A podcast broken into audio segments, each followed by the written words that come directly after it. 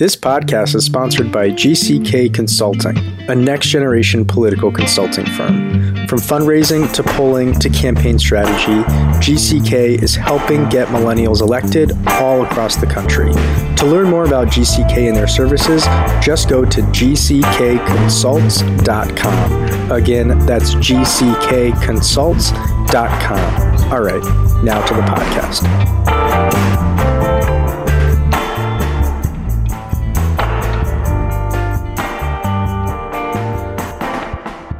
Welcome to the Millennial Politics Podcast. I'm your host, Jordan Valerie. My pronouns are she, her, hers, and today I'm joined by Congresswoman Colleen Hanabusa, who is currently running as a Democrat for governor of Hawaii. Thank you so much for coming onto the podcast, Congresswoman. No, thank you, Jordan, for having me.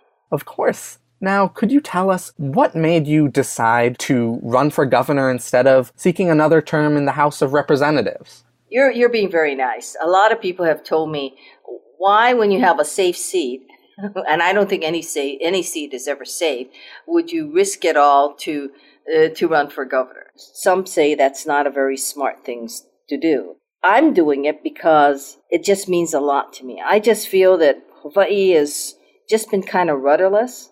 There's no vision for the future. And the, the thing that bothers me the most is, you know, um, when I was a Senate president in 2008, I thought we started a great initiative. It was called Sustainability 2050. And one of the things that just motivated me or I carry deep with me is at that time, 10 years ago, we had seniors who were going off to what we call mainland colleges uh, from Hawaii. And we asked them one question, which is how many of you will return to Hawaii.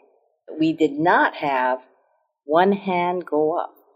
And that's always been problematic to me that we would not have one of them. So when we asked them the simple question, why, the responses were, we did not believe that Hawaii has a place for us. Or more importantly than that, someone said, you know, we're looking for a certain kind of job and we're looking to be able to have our own place, housing.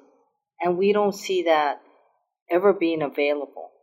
So it was a sense of not a choice, but almost like uh, because we haven't planned well, we government have not planned well, we're eliminating that generation that we're hoping to have continue that which makes Hawaii a very special place. And I know everybody believes where they come from is very special, but I've got to tell you, Hawaii is very unique and it is very special, and it's the people that make them. So if our next generations do not feel that they have a place to belong or a sense of place, we have absolutely failed and we won't have the Hawaii that so many of us love. That's the reason I'm coming back because I want to ensure that uh, we stop this this trend and we I want to have a a state where the next generation feels like they have a place and they have a stake in it. They're going to participate and have a place to define its future. So, with that, recently you made a very interesting pledge to establish executive cabinet representation for millennials. Could you tell us more about that? I'll be perfectly candid. Millennials scared me in the beginning because, Jordan, I, I just didn't understand. And I think the worst part of not understanding is that, you know, you have in your mind what you think they want. And through this political journey that I've now had, and, you know, I, as a member of Congress, with the exception of my chief of staff, everyone else is a millennial. And, you know, we've worked through things like, um, why don't you speak to each other? Why do you text? You know, things like that that are just something that we or my generation doesn't understand. And then what I learned is that as I sat and talked to them and found out what motivated them, what were their, you know, how do they want to live, what's important to them in terms of, you know, lifestyle, and it became evident to me that they're no longer something that I, I feared because I didn't understand. And my fear was one of failure, that I would no matter what I did or what role I played in government, I would fail because this is the generation that I'm concerned about because they represent the future, but I don't understand them. So that was the fear. I have come to the completely opposite conclusion now that, you know what? The millennials are truly the future and they're going to teach us. We have to listen. Or else when we finally figure out what we think they want, it's going to be too late. We would have lost it. So that's the reason why I said, you know, every decision that is made in government, if I'm elected governor and we have cabinet meetings of all the traditional cabinets, and, you know, I, I kind of like to rethink the structure of government that's been in our Constitution since its inception. What I'd like to do, though, is make sure that they have a voice. Their voice and what we call kupunas in Hawaiian, which are our seniors. Those are the two groups that I feel we always, we in politics, always talk about, and yet we don't spend enough time listening. So I said, Joe, they should both be there. So that every decision that is made, I'm hoping would have the value of their knowledge and their input and their perspective. Because, you know, how can we say we're, we're creating a Hawaii for, for the next generation and we don't even have someone in the next generation giving us input? Like I told people, when in Washington, D.C., I live in a transit oriented development. And I did it because I wanted to know one, what a well done transit oriented development is like. But I also wanted to know how they were building for the next generation. A lot of millennials like what, what I call Tokyo style condos. They're smaller, they don't need all the trappings. And one of the conversations that I had with someone that was really, really just uh, so enlightening was the fact that, you know, it's not many of us think of in terms of uh, affordable housing. It's it truly is housing affordability. In other words, they just want a portion of their income to be used for housing. They don't want to be driven by a house and all these trappings. It is it is a place to live, a place to be, but it's not something that's going to drive them. So the point that you know you triple mortgage or you do whatever it is, it is it is what it is. And so these kinds of discussions to me are so critical for the future. We have to understand that. And if we don't understand that, we're just going to do what we say in Hawaii. We have a saying called same old, same old. Just status quo, and we wonder why. We have a, a, a group of totally disenchanted future generations.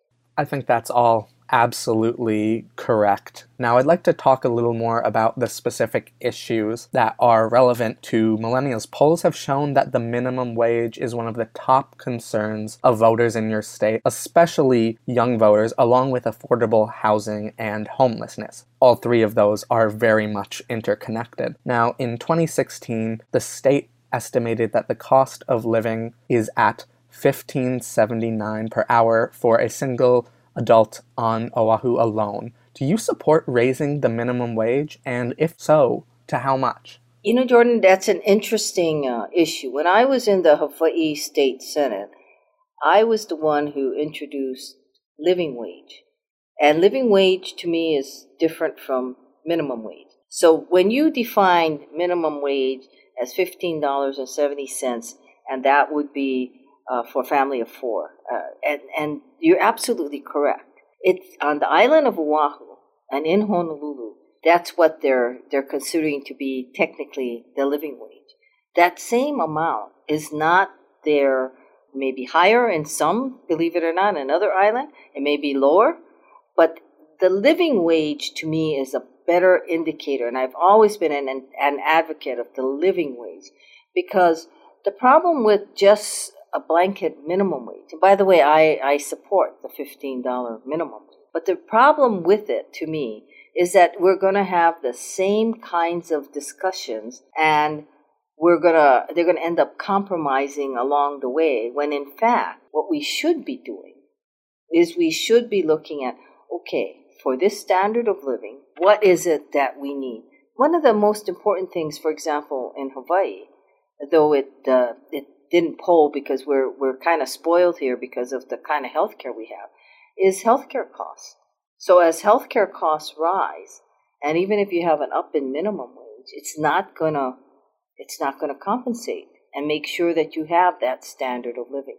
So without a doubt, I believe in that, but I believe more in a living wage, which really measures what it takes to have that that uh, sustainable lifestyle in Hawaii.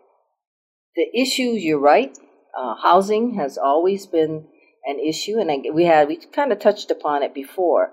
And housing, the problem is that when we talk about housing, I think we're we're not quote slicing it enough. For example, the elderly, kupuna, their kind of housing that they need is, in my opinion, different than the generations that are the baby boomers. Baby boomers who are now getting to the kupuna stage, they tend, or we tend, to like uh, houses. We think that that's the way people want to live. And because of that, and because most of the baby boomers are the ones making decisions, when they look at how to build affordable housing, they are looking at, a lot of them are looking at suburban type of development, houses, four bedroom houses, two car garage, so forth.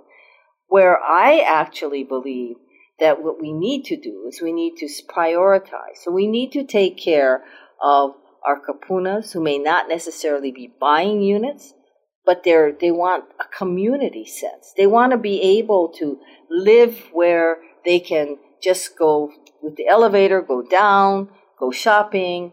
It'd be great if they could have all their medical needs met. I mean, that's what we want to see.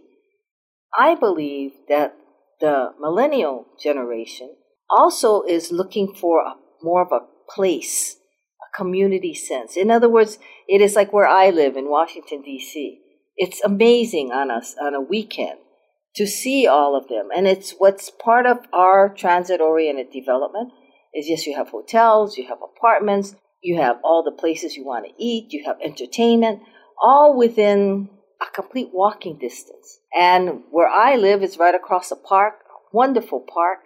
All these things define a place. It defines a community. So I asked him, I asked some of my millennials, I said, does it bother you that you can't have a parking stall? And they all looked at me and kind of laughed. They says, we don't want a parking stall. We have share, ride sharing. Everything that is doing, it's a shared community, right? We, if we want a car, we have ride share. We walk one block to the metro station and we can go almost everywhere we want. Or we want to do bike share, we do bike share. And it's really fascinating to me. But when you step back and you think about it, you realize that affordable housing, just to say affordable housing, is not sufficient. We have to define it. And of course, you will have people who want to have a larger unit or a, a house and they want that to be affordable. But these are things that, that as government we have to look at and we have to prioritize. Private sector, if, it, if there's money to be made, the private sector developers will take care of that. But running for governor, my question to myself always is what is the role of government and what is it that government can do? And government to me has the strong obligation to take care of our elderly. You know, the federal government has a strong obligation to take care of our veterans. And remember, President Obama said by the year 26 there would be no homeless vet. And, and then you have all the different, the homeless situation, which is something that everyone says, well, statistically, uh, we haven't grown. But we're still the largest per capita for our size with homeless population. And that's because, again, we as government have tended to, to basically put everyone in one category. And that's not true. I think homeless and the way we are going to have to battle this, we're going to have to prioritize again. We're going to have to say, look, this is the homeless population. Who do we need to put all our efforts in first to get them off the streets? And it is, of course, families with children. They're the ones you want to get off the streets first. So we need to have those kinds of housing opportunities, transitional housing. But we also need the ability for them to move into something more stable.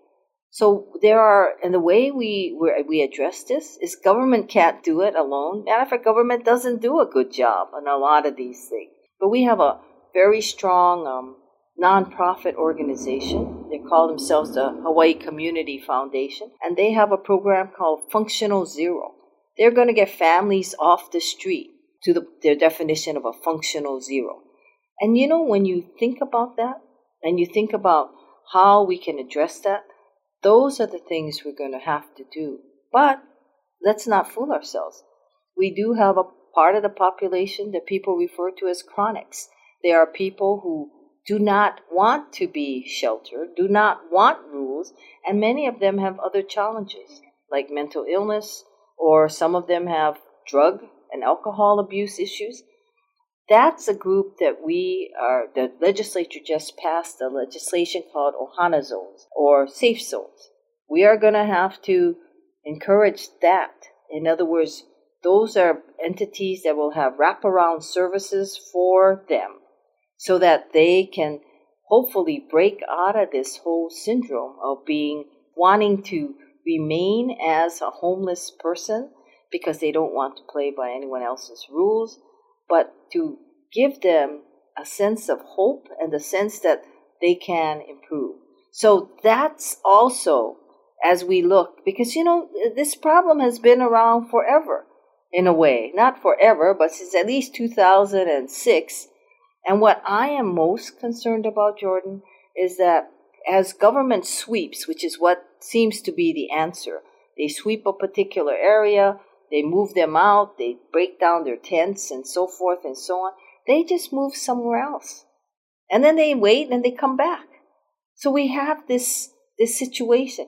There was an incident on the what we call the the Hawaii island where they knew they had to get rid of a particular area. They called them the tunnels.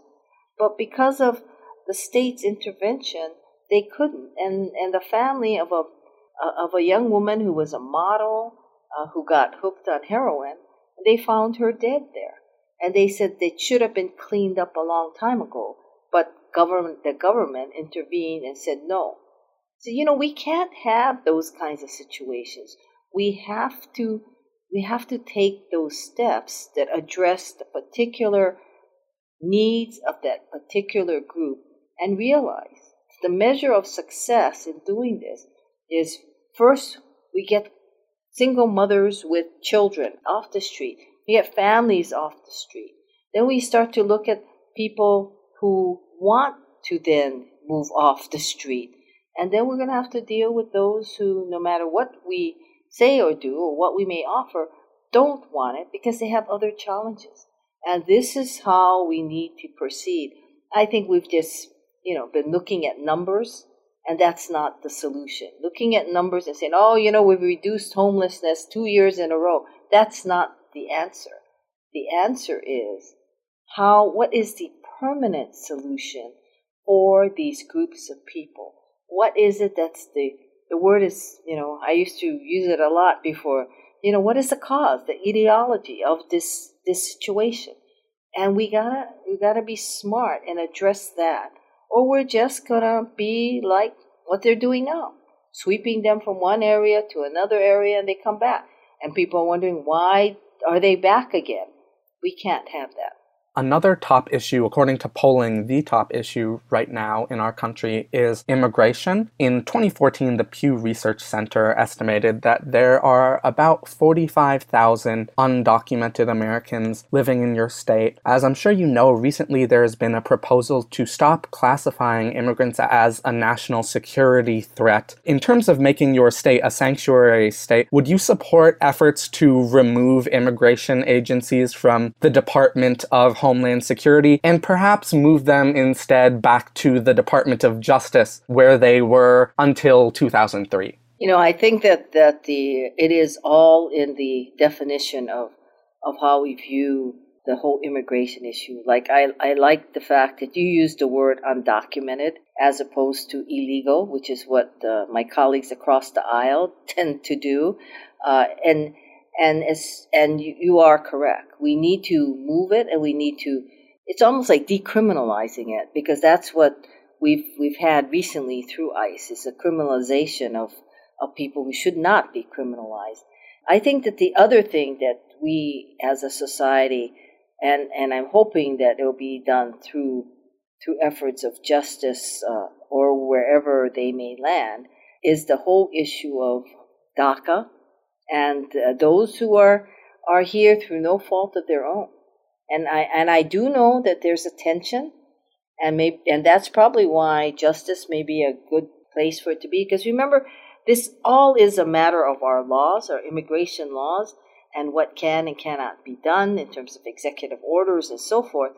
But one of the things that I think we need to to recognize is we have an obligation, I believe, to those who have who are here through no fault of their own, and the fact that we have, we, meaning the, the United States, has benefited from them. You know, people have done studies, and I'm sure you're aware of it, that Social Security has a huge number of people who have contributed who will not be able to collect because they are undocumented.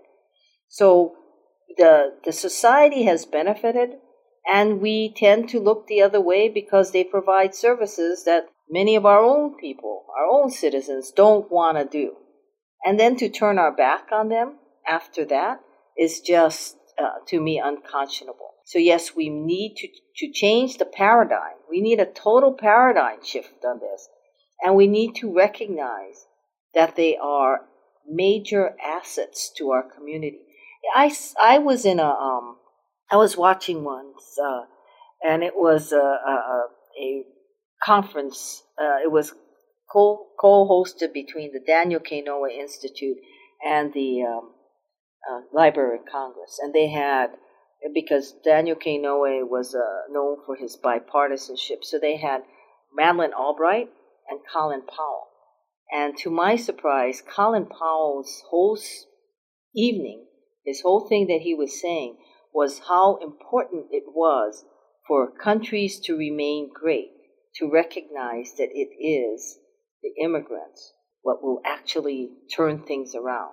And he was advising China, he was advising Japan, and he was advising the United States. And he made a statement, if I recall correctly, about his own party not recognizing the value of the people and how we are able to make advancements because of the immigrants. So I think that the, the paradigm has to be redefined. But the most important thing is that they have people have got to those who oppose the undocumented have got to start to look at them as people. And I think that's the problem. They're not being viewed as people. They're being viewed as threats. And they're not threats. They're people who will help us build a better country. Hey everyone, I'm Nathan. And I'm Dylan. And as you know, Millennial Politics is totally independent and volunteer run. That means every podcast you listen to, every article you read, and every tweet you see is created by a dedicated team of volunteers. It also means that we can say what we want to say when we want to say it, but we rely on listeners just like you to support our work. We hope you'll consider supporting us by subscribing at patreon.com slash Politics. Every dollar will go directly towards our mission of shining a spotlight on progressive candidates causes, and organizations. And if you subscribe at the ambassador level or more, we'll send you a free copy of How Our Government Really Works Despite What They Say. It's an award winning book about the intricacies of American government, and you'll get to join our exclusive ambassador Slack channel and get to hang out with us all day, every day. I pretty much live there, so if that appeals to you, come join us. And we want to give a very special shout out to our executive producer, Greg Stevens, and our producers, Brad Tracy and Renee. Garcia Brown. Again, if you want to continue hearing interviews and conversations just like this one, we hope you'll visit patreon.com slash Politics. That's patreon.com slash M-I-L-L-E-N politics and join the movement. All right, now back to the show. Now, I'd like to also bring up healthcare Right now, the system that most Democrats and actually a majority of independents and all Americans overall support is a single payer system. Almost a decade ago, the Hawaii state legislature passed a single payer healthcare bill, but it was not implemented by the Republican governor. Would you like to implement this system as governor? I was there when we passed it. and and you know it it is. There was a you know there was a woman uh, she's now she's now left us her name was, uh, we used to call her AQ McElrath. And if anyone is interested in seeing a pioneer of all rights, uh, it was AQ. AQ was the one who was in my office all the time telling me we needed a single payer system. And of course, in addition to that, she was an advocate of the uni- of a universal universal health care. And yes, the single payer system to me is is a is an important structure.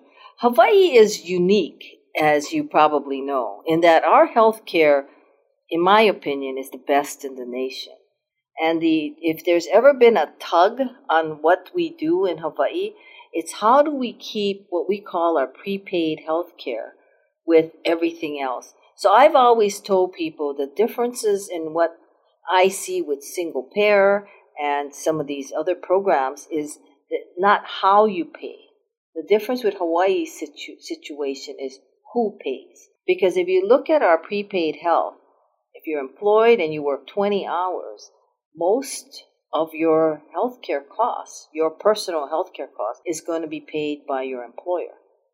And this, by the way, was the essence of um, initially of uh, uh, what was called Hillary Care under President Clinton. And the reason why it wouldn't pass is, of course, because of who paid. So I am all for the healthcare system that would result with maintaining low premiums for the people and providing quality healthcare.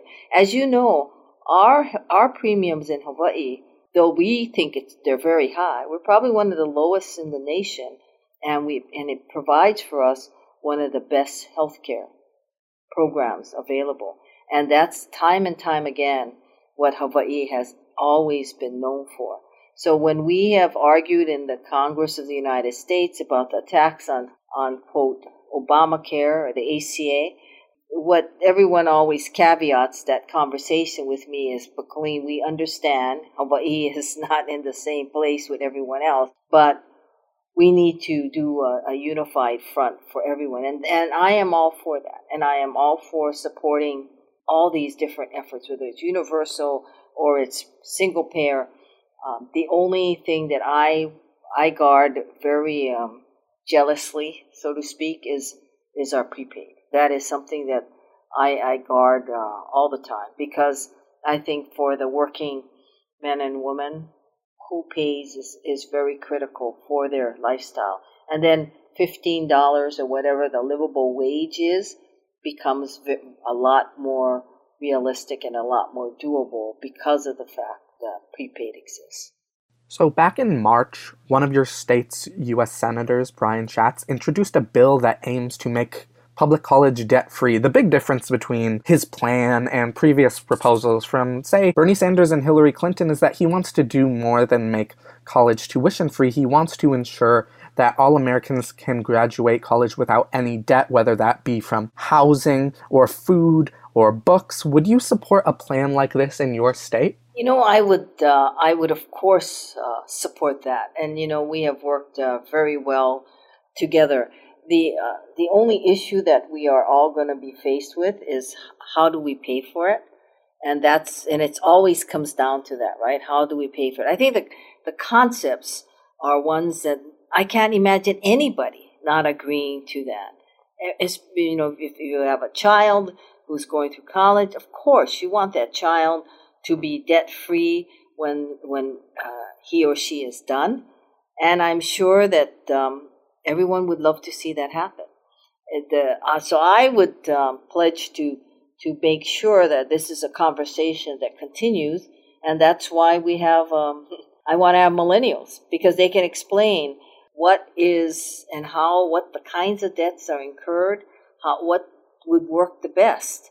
One of the, the issues is probably going to be, and we're going to have to address this in Hawaii in particular, is how to make public education in terms of the sec, I mean the higher education available to all and, and free to all who want to who want to actually uh, take advantage of it.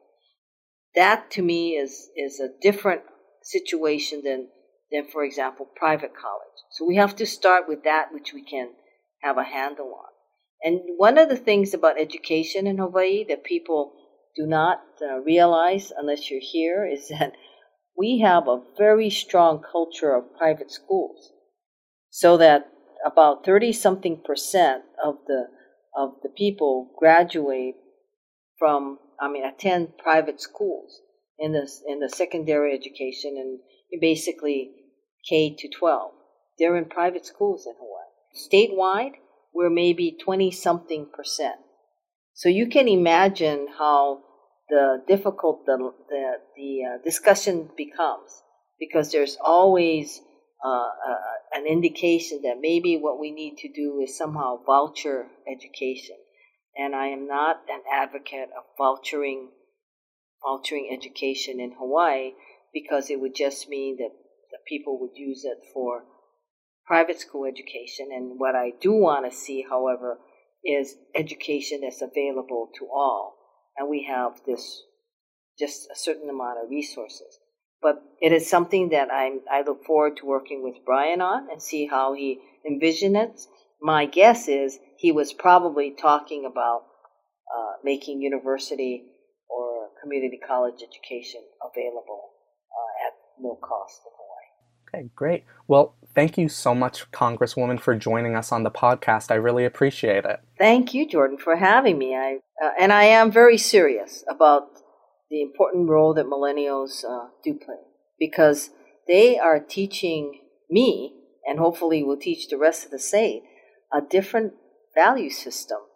And you know, it is only when we have that shift in that paradigm that we are actually going to be able to make sense of rising costs and make sense of what is quality of life.